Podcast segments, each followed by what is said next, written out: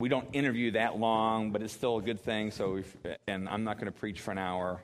I'm not going to preach for 45 minutes. I'm not even going to go for a half hour. So, lessen your tension right now.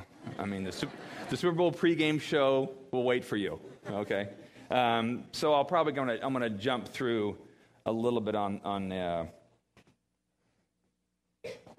on some of these things. So let me just tie into Lucas a little bit. One of the things that we said was that Lucas.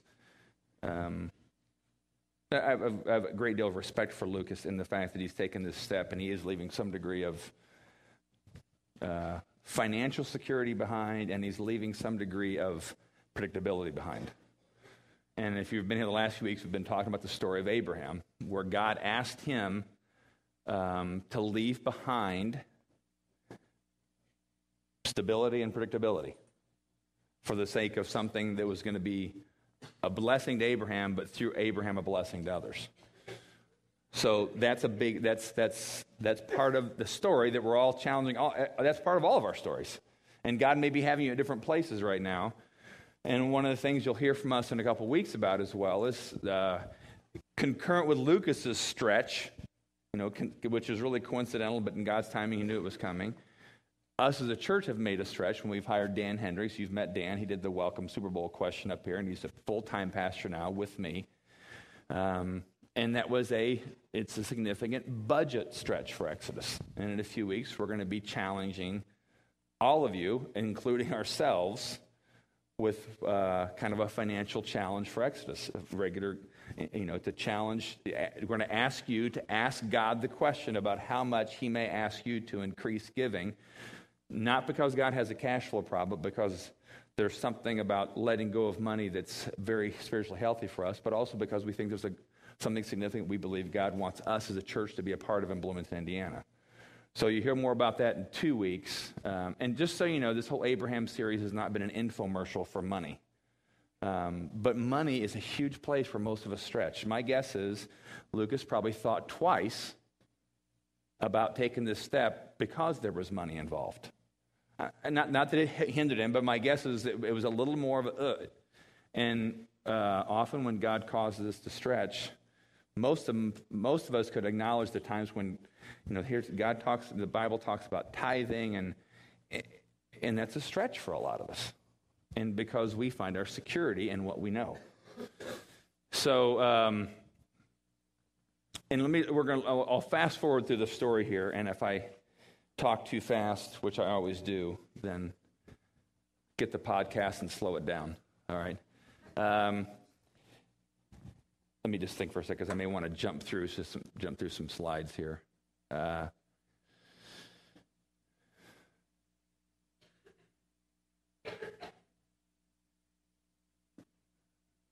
all right, here we go. We'll stay here. I had to think for a second there. My mind kind of goes slow. All right, uh, I'm, a, I'm a big fan of Google Earth. All right, uh, and I think I'm I think I'm close to Bloomington when I say you are here. All right, now we'll go to the next slide. Kind of zoom in a little bit closer. Go to the next one, Chip. Next one, a little bit closer. I think that's where the Boys and Girls Club is. I couldn't tell on my computer screen because I don't my, my glasses aren't strong enough. So that's where we are. I mean, right now that's where we are. All right, go ahead. Next slide. Okay, that's a little clear. That's the building we're in right now. You know, you are here. All right, here we are right here. And, and that arrow, if I'm looking correctly, the arrow is probably somewhere either up, I don't know where it is. So if I had the yellow arrow, it's right over here. And, and here's the question I ask is, okay, that's kind of the perspective of God when he sees those things, sees where we are. And right now, the question I, I, I, ask, and I think some of us, you might be asking, and maybe Lucas is, does God see me right now? Does God know what's going on in me right now? I mean, God has this Google Earth perspective of he sees the world, he sees Bloomington, he's got the whole world in his hands. Boom, here's the church on Sunday morning, boom. But if that yellow arrow was pointed right here, does God see him? Not just see him, but does God know what's going on? Does he know the anxieties, the needs, where God needs to show up? Because a lot of us, you know, we believe God is good and we know God is loving, but sometimes the question is, he, is he aware of me and what I'm pushing through right now? So we've been going a series calling Stretching Way Beyond Comfort. The picture is from Indiana Jones where he's stepping into this abyss not knowing what the step will bring. And that's part of faith. Faith leaves behind predictability, it leaves behind comfort, and is open to the fact that I might just fall into this abyss and never come back up again. Um, faith has no predictability to it, except in the unchanging nature of God. That's a big except, but that's it, it's the myth of certain in control of our lives is goes out the window. All right. So here's, uh, you know, Abraham was called. God said, I'm gonna, I want you to leave your, where you're at, where you're from in Ur of the Chaldeans. I want you to go to this new country. And then Abraham goes. Go to the next slide. We're going to kind of fast. This is, a, this is kind of a previously on the last couple Sundays. God tells Abraham, I want you to go. I want you to leave. Go to the land I'm going to show you. I want you to do this because I'm going to bless you, Abraham, through you. I'm going to bless others. And Abraham at that point didn't have a son. He was 75 years old. He was like, how's this going to happen? I'm not going to have any descendants. Oh, maybe Eliezer, my servant, maybe that's going to be my heir. I mean, you know, we all try to figure out God's plan, so it must be my servant. God's like, no, no, you're going to have a son of your own. So Abraham tries to figure out God like we all do, and he says, okay, I'll have a son of my own, but since my wife Sarah can't bear a child, I'll do it through her servant Hagar. So he bears a child through his servant, his wife's servant, Ishmael. And God's like, no, Ishmael's not the one either. And like we do, Abraham scratches his head, like, well, God, I don't understand this. You said I'm going to be have a, a, you know, a bunch of descendants. I don't have any. And then God comes through on this promise. 25 years later, Sarah has a baby. Abraham's 100. Sarah's up there in years too. Abraham names his son Isaac. So the promise that Abraham had acted on 25 years later, he begins to see something come to fruition about that. And that's where we have that horrible, horrible four letter word wait. And we've talked about that a little bit. Then to top it off, God, God doesn't stop there. Then God says to Abraham, Now I want you to take your son, Isaac, and I want you to sacrifice him as a burnt offering on a mountain I'm going to show you. And that's where it's like, whoa, whoa, whoa. We've thrown into all kinds of disequilibrium, all kinds of what, God, what are you up to? And then, and then uh, because I thought, God, you asked me to leave, and I, where's this predictability, control, and certainty, and where's this, you know, so that's where we ended last week. And then Abraham uh, placed the wood on the burnt offering on Isaac's shoulder. So he actually is going through with this. Isaac's probably 10 ish, 12 ish. We don't know exactly. But he was old enough to carry the wood. Um, the two of them walked on together. Isaac turned to Abraham and said, Father. And Abraham says, Yes, my son.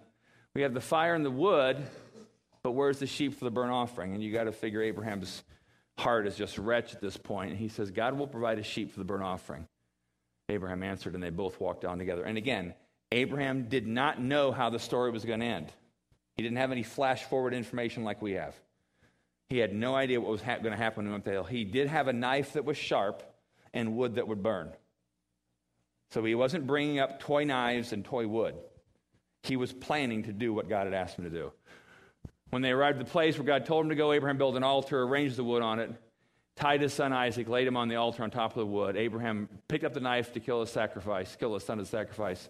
And again, a couple weeks ago, we talked about all the turmoil that comes in this passage emotionally and spiritually and what was god asking this is the painting that i was talking about where isaac is in the moment of abraham's got this real knife it's really sharp he was really going to go through with it he wasn't pretending and then we keep going. At that moment, the angel of the Lord called him from heaven Abraham, Abraham, Abraham says, Here I am. And my guess is he was probably quite eager to respond. Don't lay a hand on the boy. Don't hurt him in any way, for now I know that you truly fear God. You have not withheld from me even your son, your only son. Keep going. And last week the question was, Are you withholding anything from God? Because it seemed like what God really valued in Abraham was, You didn't withhold anything from me. Not even the thing you treasured the most. So the question I asked last week from this passage is you want, if you want to be people who have the faith of Abraham, which seems to be what brings God incredible delight, are you withholding anything from God? All right? Keep going. Abraham looked up, saw a ram caught by its horns in the thicket. He took the ram, sacrificed it as a burnt offering. Abraham named the place Jehovah Jireh, which means the Lord will provide. This day, people still use that name as a proverb. On the mountain of the Lord, it will be provided. Next one. Um, We'll skip past this one. But I want to rewind, though. We skip and rewind. You know, that's one of those things kind of messes you up mentally, I suppose. Here we go. Go back for a second here. Or go forward. I mean, go forward now. I meant rewind, but go forward. Sorry. We're going to focus on just one simple phrase, and we'll do it in a few minutes here. when they're going up the hill, and, Ab- and Isaac says, Where's the, we got the knife, we got the wood, we got the fire, where's the lamb? And Abraham says, God will provide. And again, he didn't know the how the story was going to end, but there was some absolute confidence he had in the unchanging, good, loving nature of God. All right, God will provide. All right, next slide. After it all happens, Abraham is so kind of overwhelmed, and he names the place Jehovah Jireh. Jehovah is the Hebrew kind of terminology for God. They, they would use it without the vowels. Jireh, which means the Lord will provide. So again, he told, he told Isaac, go up the hill, the Lord will provide. Now he says again, after it happened, he named the place. This is the place I'm going to call it, the Lord will provide. All right? On the mountain of the Lord, it will be provided. All right, now, next slide. Um, the, the, letters on top there's Hebrew letters, and I'm not saying this to try to be impressive or anything, but I want you to get a sense. The, it means Jehovah Jireh. Just a quick, quick note. The, oh, uh, Hebrew, the Old Testament written in Hebrew, Hebrew language. Hebrew reads from right to left. All right, just, just so you, just so something you might win on Trivial Pursuit sometime if anybody asks you that question. Reads from right to left, so the Hebrew Bible actually starts in the back cover and flips the other way. And so if you read it this way, the words are Jehovah Jireh, all right? Big phrase, you know, that God provides. Now, what's interesting is the passage in Scripture, we always, most often hear it translated, the Lord will provide. But the sense of the word there and other translations, really the sense of the word is not just that God will provide, but God, God will see. It's kind of that you are here question. Does God, there's a difference between knowing God will provide and God sees me. There's a little bit different, or it's God will, God is aware of me. So Jehovah Jireh is, is not just God's going to provide. You know, God has this eternal bank account and eternal, He's going to provide. But it's, it's even the sense of God is aware of what I need. Um, my dad died 25 years ago. I love my dad, godly man. He provided for me and he loved me. I'm not sure he was always aware of me aware of my needs, aware of what was going on inside of me that maybe he could have helped meet or you know help me work through. So, and I'm saying that simply because I think sometimes we, yeah, I believe God will provide, I believe God loves me, and I believe God's good. But I think most of us would acknowledge we need more of that. We need more than that. We need to know God sees me and He's aware so when Abraham's going up the mountain, he says to Isaac, God is completely aware of what's going on here, Isaac. Isaac had no idea what Abraham was talking about. God is completely aware of what's going on and what I need right now because Abraham didn't just need a lamb, he needed courage at that moment. And when he names the place, the Lord will provide, he's calling it the Lord saw. The Lord saw to it. The Lord was aware of what was going on and he took care of the need at the moment when it needed taken care of. You see, because sometimes if it's just simply the Lord will provide, then it kind of, we kind of go to the next slide. We kind of take the, go to the next one. You know, there's a passage in scripture that seek first his kingdom of God, the kingdom of God and his righteousness. All these things will be given to you as well. My God will meet all your needs according to the glorious riches in Christ Jesus. True statements. But sometimes we take those statements and put them through what I call the hallmark grid, and they become kind of trite phrases I'm not saying the Bible is trite, but we take and make it a trite phrase. God's going to supply all my needs. You know, uh, all these things, you know, don't, you know, trust God. That's true, but I think a lot of times we say that, I've said that, and I've heard it from people in ways that feel shallow. Um, but it is true that God will meet all of our needs. Um, last week, uh, I don't see him here this morning. Jerry Naylor. Some of you know Jerry. He's probably the oldest guy who comes to Exodus, and he doesn't mind me saying that.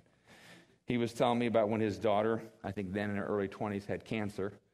She was going in for one of her surgeries, and last thing he said to her was, Hey, Jehovah Jireh. God provides, God sees. Jerry is absolutely committed, and he believes that that's who God was and who God is. His daughter died a year later from cancer. Jehovah Jireh is still true. The, ha- the story didn't end happily. All right? I talked to a guy this week, somebody from Exodus, and some real struggles in his life and his family life because of some things that happened in his family that wasn't his fault or anybody in their family's fault. And he said, I'm absolutely convinced that God provides. But it's really hard for him because it's not the story, you know, the, like the sitcom ends in 30 minutes and it's all cleaned up. It's not cleaned up yet. But Jehovah Jireh, God, God sees, God knows exactly what this man needs, and he knows exactly when he needs it. All right? I had a conversation a few weeks ago with a, a friend of mine. I'll just call him Steve. Doesn't go to church here. He's a gay man. Um, he and I get together for coffee about every four months. We got connected through just kind of an odd connection about four years ago. One of the things he told me that was one of his most frustrating things with God is when he was younger, he said, I, I would pray and ask and kind of beg God to change my feelings change my orientation or however you want to say it. And we're not going to get in that debate right now. But, and he said, and God didn't. Therefore, my assumption is God doesn't get involved in the lives of people. Jehovah Jireh really wasn't his experience. God didn't provide. God wasn't seeing what I was crying out to him about. So, my, my point is there's this, this bedrock thing of God provides, God sees. It's, it, it's hard sometimes because it doesn't always end in a pretty story. And sometimes you're hanging by a thread, and as Abraham's going up the mountain, he's probably hanging by a thread, but then when he's going down the mountain, there was something vastly different about his heart and his soul. And when he says, if Abraham was here today and he would say this word in its proper Hebrew pronunciation, Jehovah Jireh, whatever, there would be a weight to how he said it that we would all be like, wow, I'd love to be like that someday. I'd love to have that kind of confidence in God's provision. But it came because he was willing to actually go the whole nine yards. Um, go again, the next one here, and where we'll finish today. Um, because there's the last Jehovah Jireh story that doesn't have a nice, a seemingly nice, pretty ending. Is you got Jesus in the Garden of Gethsemane, and there's a lot of interesting comparative things between Abraham and probably his wrestling with God on the nights and days before he was going up the mountain to sacrifice Isaac. Then you have Jesus in the Garden of Gethsemane, Gethsemane, Gethsemane the night before he was going to be arrested and beaten and tried and whipped and die. He's wrestling with God. He's wrestling with the God he believes is his father it is his father, but he believes his father is Jehovah Jireh, the Lord who sees, the Lord who provides, the Lord who's aware of everything that's stirring inside of me and all the needs that I have. And, and Jesus in the Garden of Gethsemane, and he says to God, this is how his prayer was, and it says he was, you know, he was sweating as if it was drops of blood. We don't know if he was sweating blood, but he was intensely in agony with what the stretch beyond comfort that God had put before him and he says to God, Abba, Father, and Abba was the kind of endearing term like daddy, like my, my daddy who I can trust, my daddy who sees me, my daddy who provides for me, my daddy who is good and loving. Abba, Father, you can do all things. In other words, God, you have the power to do whatever you want to do. You have, you can change the course of history at the snap of your finger. Abba, Father, you can do all things. That was, that, was, that was line one of Jesus' prayer. Line two of Jesus' prayer was, Take this cup from me. In other words, God, if there's a plan B that doesn't involve torture, blood, death on a cross, if there's a plan B, any kind of plan B that can bring about the blessing of the world and the redemption of the world and the whole new life for people today and 2,000 years ago in a town called Bloomington, Indiana. God, if there's any other plan B, can we move plan A cup away and give me plan B? I, and so this is where I love not only is Jesus the Son of God, but he, I love the humanity of Jesus because he's basically being very honest, saying, I don't want this. I want this stretch. Probably not unlike Abraham might have wrestled with God. It's like, God, is there something? Is there another way? So, Abba Father, you can do all things take this cup from me. And then the last line of Jesus' prayer, which was which is a line that if we can embody this in our lives, we would all be deeper, broader, stronger women and men. And he says, uh, Nevertheless, not my will, but your will be done. So he's dead honest with God. I don't want this. But if it's what you want, I'll do it.